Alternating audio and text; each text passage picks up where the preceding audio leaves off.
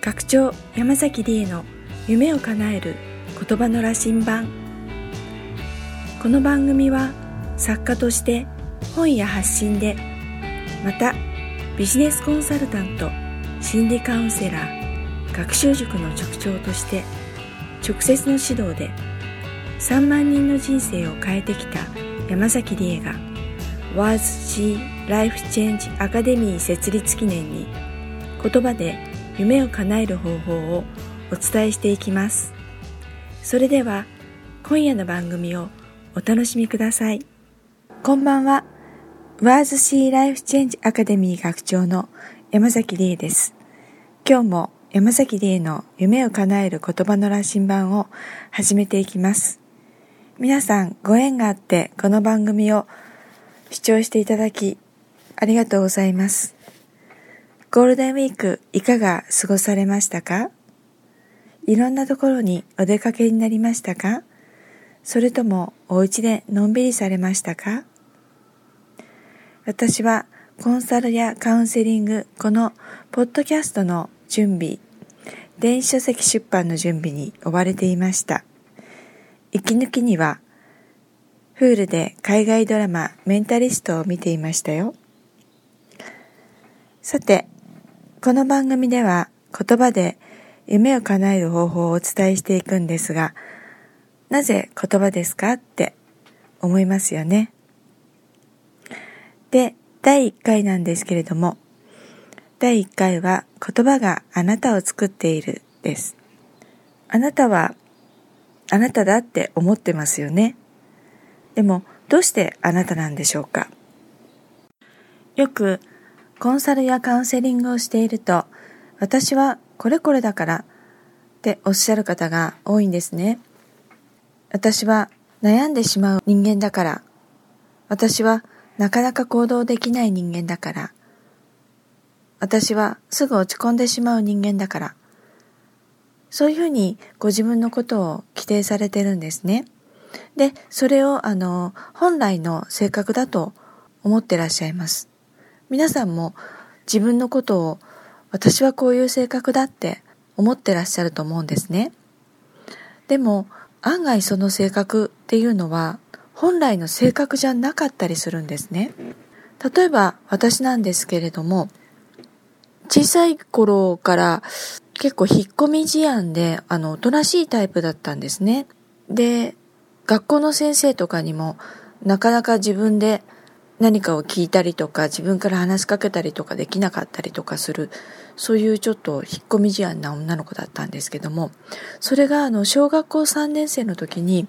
あの家の都合で転校したんですね。でその時にあの当時転校生が珍しかったらしくてなんかいきなり人気者になってしまったんですね。でみんなに話しかけられるしみんなに誘われるしっていうところで。そしたらあの今まで、本当に今までおとなしくて誰にも話しかけられないようなタイプの人間だったのが、いきなりもう人気者の人間として行動してるわけなんですね。しまいにはもう放課後とかにはあの、小学校3年生の時だったんで、まあ、男女関わらず遊んでたんですけれども、まあ、男の子たちと結構気が合いまして、まあ、男子5、6人を連れて、なんかボスのように、あの、そこら辺をこう、走り回ってましたね、本当に。日焼けして真っ黒になって、じゃあ今度はあっち行こう、そっち行こうっていう感じで川辺を走ったりとか、本当にもう、うん、まるでボスのように行動してました。本当に、ついこの間までおとなしくて、引っ込み思案で、先生にも話しかけることができないっていう女の子がいきなりそうなるわけです。ちょっと驚いちゃいますよね。だから人間ってもうこういうものなんだと思ってても意外にそうじゃない。周りの環境によって人って変わるっていうことなんですよね。で、周りの環境がどう思うかによって自分っていうのは、あ、私はおとなしいんだとか、私は引っ込み思案なのだって思ったりとかして、本当にそういうふうになっていくわけなんですね。それが周りがもうあの子人気者だっていう風になって接してくれると自然になんか自分も私も人気者だっていうように自然に思ってしまってそのように行動してしまうってまるで全く別人になってしまうんですけれどもあのこんな風に人っていうのは周りがどう思っているのか周りがどういうふうに言葉がけをしているのかによってまるで変わってしまうわけです。でその後ですね1学期はそういうふうに人気者として行動してたんですがまた家の都合で1学期が終わった途端にまた前の学校に戻るんですねそうするとまた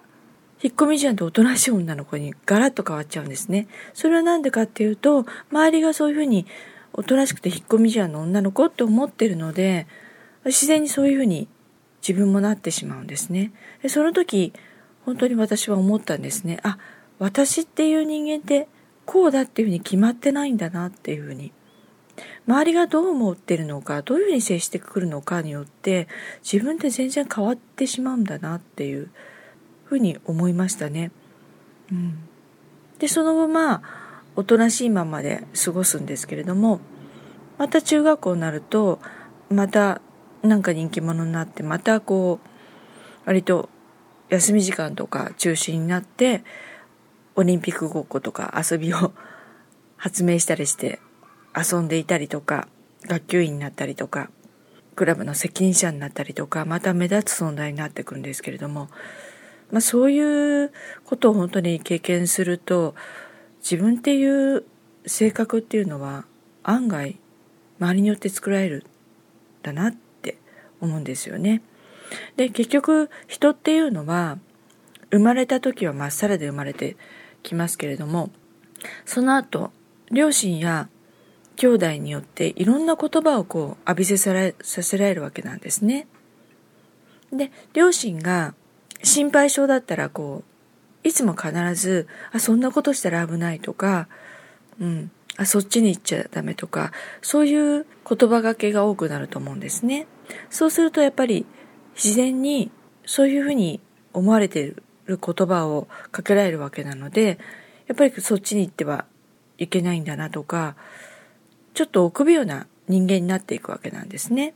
だから本来の性格っていうのはあんまりなくてこう周りの言葉がけによって自分が作られていくっていうことなんですね。で両親がすぐ怒るようなタイプであれば何かやればすぐ怒られるっていうことでちょっと傷つきやすくやすい人間になったりします。で両親がいつも何でも受け入れてくれていつも大丈夫だよって言ってくれるような人だったら安心感があって勇敢で行動的な人間になったりします。で、両親だけじゃなくて、だんだん育っていくにつれて、近所の友達とか、さっき言ったように近所の友達の中であんまり相手にされないで、あいつおとなしいやつだっていうような感じの中でいると、自然におとなしくなってしまうし、あいつ面白いやつだってことでみんなが話しかけてくると、自然になんかこう、人気者としての行動をとったりします。ですので人間ってこう自分がこう日頃受けてきた言葉によって作られていると言っても過言ではないんですね。だから私はこうなんだ。それがいいイメージだったらいいんですけれども、もしあまり好ましくないイメージを自分で持ってるんだとしたら、そういう言葉を生まれてから今までにたくさん受けてきてしまってそれをそのまま自分が信じ込んでいるっていうことに過ぎないんですね。だからもしあなたが何か好ましくないところがあるとすればそれはもともと持っているものじゃなくて周りの人たちや自分がいろいろ受けてきた言葉によってその良くないイメージっていうのは作られてるっていうことなのであなたが受けてきた言葉によって今のあなたが作られているっていうこと。それをちょっと知っていただきたいなと思います。つまりそこの言葉を変えていけば自分もなりたい自分になれる。思いもかけなかった自分になれるっていうことなんですね。ということで第1回目は言葉があなたを作っているでした。ではさようなら。言葉の羅針盤。で検索して2番目に出てくるブログをクリックしていただき記事の下にある LINE アットに登録していただくと無料で1回人生、恋愛、ビジネス何でもご相談いただけます自由に楽しく生きるヒントを配信していますのでぜひご登録くださいね。